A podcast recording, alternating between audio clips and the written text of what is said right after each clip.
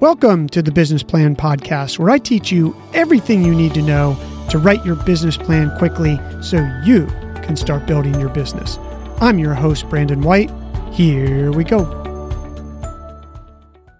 Slide six, your traction and milestones. In your traction and milestone slide, you're going to outline what traction you have and what your 12 month milestones and goals are for your business. This is going to set up the tempo and narrow your focus for the next 12 months. Traction is anything you've done to move your business, ideally sales, forward. How to build this slide. Examples of traction. If you're just starting up, you have a prototype of your product. You have people who have given you testimonials of how good your service is. You did some work for free to get these. You have a distribution deal ready to go. You have pre orders. You have an email list with hundreds or thousands of people on it. Your website is getting a ton of visitors because of your blog you started. You have a patent. You have a commitment from an investor. If you already have a business, traction can be you have X in sales. You have an existing customer base to sell your new product or service. Your website gets a lot of free traffic from your search engine optimization work, otherwise known as SEO. You have X distribution partners already in place. You're cash flow positive. You know your customer acquisition costs, or otherwise known as CAC. You have a strong word of mouth engine happening. Milestones are goals you're aiming to hit in the next 12 months. They can be anything from a sales target to hiring certain positions to raising money. The key to your milestones is to be specific. This is not specific. I want to increase sales. This is specific. I want to increase our sales from 1.2 million to 1.75 million in the next 12 months. The specific goal allows you to figure out exactly what you need to do to hit it.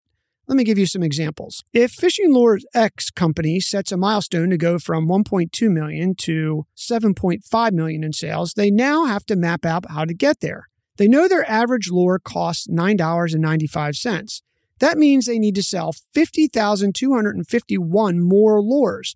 They know their average revenue per user, ARPU, is $29.85. That's three lures. And their customer acquisition cost, CAC, for a new customer is 10 bucks. If their goal is to get all the sales from new customers, they know they need 16,750 new customers. That's 50,251 lures divided by 3 equals 16,750. Because they know their CAC is 10 bucks, they know they're going to need to increase their marketing budget by $160,750. That's 16,750 times $10. $10, remember, is their CAC, customer acquisition cost. They can take this from their cash flow if they have that much, or they can plan on where they're going to get it. This example illustrates why it's very important that you be specific with the milestones and goals you set. Your slide can look anything like a traction and milestones slide where you have a X and Y axis with sales on the left and time underneath and a chart going up to where you are and where your goal is, or you can simply write it out in text on a slide. Regardless of the stage of your business, what traction do you have today with your company, product, or service this very minute? Take a second and either note that in your brain as you're listening to this or write it on a piece of scrap paper. If you just started, do you have a minimal viable product or prototype? Have you surveyed people or businesses that are willing to say that if you make your product or service, they will buy it? Do you have pre orders? Write that down.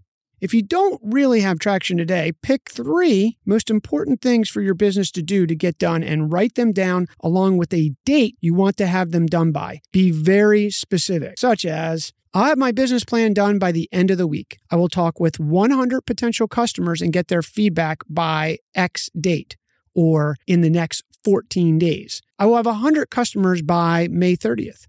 I will have 50,000K in revenue by November 15th. I will have five distribution partners by X date. I will have an email list of 500 potential customers by X date. These are the type of statements that you want to be making. If you already have your product or service, what traction do you have today?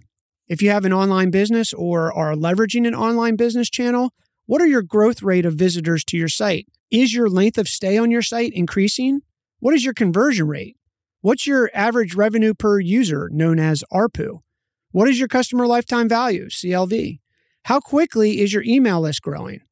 All of these things are traction, and you should be keeping track of them. What one thing do you need for your business that you don't have today? Write that down on a piece of paper or in your notebook. I'll bet your inclination would be to have a lot of sizzle in this slide, but What you want is real substance that sizzles. There's a difference. Substance is going to get you actual progress and make your business money. Sizzle is going to sound good for a minute until the temperature cools and all you have is cold air and nothing to deliver on. Using the Fishing X Lure Company as an example, here is what a traction and milestones slide would look like. Imagine Fishing Lures X traction and milestones title at the top, traction with some bullet points, 375k in sales. They know their CAC is 10 bucks. Their milestones is next year 1 million in sales and they have a bullet point to launch their new fishing lure line. You don't have to have the answer to every single one of these right now, but you need to think about how much money it's going to take to hit your business milestones. Go back to your notes and estimate how much money you think it will cost you to reach each one of your milestones. Fill in your money estimates and you're done with this slide. Nice work with your traction and milestone slide. You're halfway to the finish line. In summary, so far we have your elevator pitch, you set up a problem, you showed your solution, you also know the size of your market, how you're going to advertise and sell into that market, and you have your milestones laid out. Next, you're going to lay out your competition and how you're different. You've got some momentum going here. Keep it up. We'll see you in the next episode. Hey, this is Brandon. Between this podcast and the Amazon number one best selling book I wrote titled Back of the Napkin to Business Plan in 11 Slides, you have every resource you need to build your business plan. Here's the thing though. I found that even with all of these resources, not everyone wants to take the time to learn how to write a business plan and then write theirs. Rather, some people want an expert to help guide them through to get it done and then get to work actually building their business so they can make money. If you're one of those people and want to accelerate your success, drop me an email at b at brandoncwhite.com with business plan in the subject line.